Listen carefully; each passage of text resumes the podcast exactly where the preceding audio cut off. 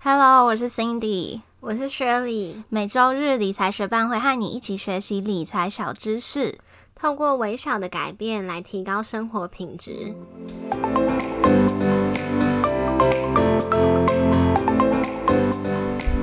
在节目开始之前，我们想先感谢支持理财学办的听众，在这边想来念一则在 Apple Podcast 上面听众的留言。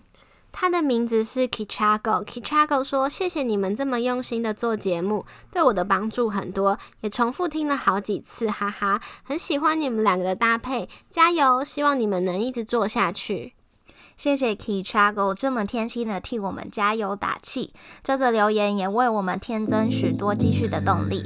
也谢谢正在收听的你，节目准备开始喽。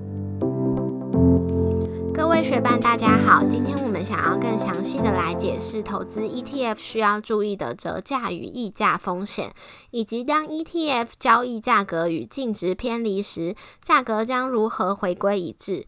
为什么会想要制作这集呢？因为这则新闻，金管会核准追目元大 S M P 原油正二溢价将收敛。你有注意到这则新闻吗？你会不会好奇为什么会溢价？如何收敛？谁会受到影响？在解释完 ETF 价格收敛的运作机制后，我们就可以轻松看懂这类型的新闻。除了更能控制投资的风险以外，也会更认识这个世界一点。之前我们提过，ETF 的市价，也就是交易价格，越贴近它的净值，也就是真实价值越好。当这两者有所偏离时，也就是发生溢价或折价。如果市价高于净值，就是溢价；如果市价低于净值，就是折价。那么，要怎么让价格收敛，也就是让偏离的市价回归到接近净值呢？首先，我们需要认识 ETF 市场运作架构中的初级市场与次级市场。我们经常说 ETF 的交易方式跟股票一样，这是发生在次级市场的事，也就是我们付钱买到 ETF，或者是卖出 ETF 收回现金，这个交易价格就会是 ETF 的市价。而在我们熟悉的次级市场交易模式外，在初级市场中也会发生 ETF 的交易，也就是 ETF 的实物申购与实物买回机制，就是投资人可以依照 ETF 标的指数权重，将固定比例的股票换成新的 ETF，或者是将 ETF 换成换回成股票。这一篮子股票价的价值总和就是 ETF 的净值。现在 ETF 的申购跟赎回，除了以股票进行的实物申赎外，也可以用现金进行，也就是现金申赎。在初级市场会有新的 ETF 透过申购被创造，或是透过赎回换回成股票或现金；而在次级市场中，也就是既有的 ETF 会被转手。ETF 的市价与净值之间产生落差，会导致初级市场与次级市场之间出现套利的空间。如果市价大于净值，也就是溢价发生的时候，投资人可以在初级市场用比较低的净值申购新的 ETF，再去四级市场用比较高的市价将 ETF 卖出。透过持续的 ETF 搬运，市价与净值就会趋于一致。反过来说，如果 ETF 的市价低于净值，投资人就会在次级市场上用比较低的市价买入 ETF，然后再将 ETF 赎回成较高的净值。有人说，这样的套利行为就像是捡钱一样稳赚。那这种稳赚不赔的事，为什么没有被大家广泛讨论呢？因为要在初级市场申购赎回 ETF 有张数限制。在台湾，大部分至少一次需要申购或赎回五百张，也就是说，套利的资金门槛至少也要几千万。所以，像我们这样的小散户就很难参与这个套利机制啦。因为 ETF 独有的实物申赎机制，以套利作为诱因，让 ETF 的市价与净值通常都收敛在一定的幅度内。但是我们要投资 ETF，还是要注意是否有折溢价过大的情形。如果发生大幅折价，也就是交易市价大幅低于净值，很可能是流动性不佳，套利较难执行，价格要收敛也比较难。另外，如果是发生大幅度的溢价，那经常是因为 ETF 的发行额度已满，次级市场的买进还是很强，可是初级市场又无法马上申购到新的 ETF 来进行套利。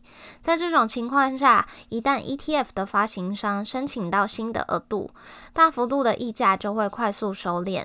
如果在次级市场上的投资人没有预期到这件事情，那可能就会蒙受意外的损失。解释完 ETF 的市场运作架构、折溢价收敛机制后，回到我们一开始提到的这则新闻标题：金管会核准追募元大 SMP 原油正二溢价将收敛。你是不是已经可以从标题就理解是发生什么事了？从二零一九年底到目前二零二零年三月，国际油价呈现很明显的跌势。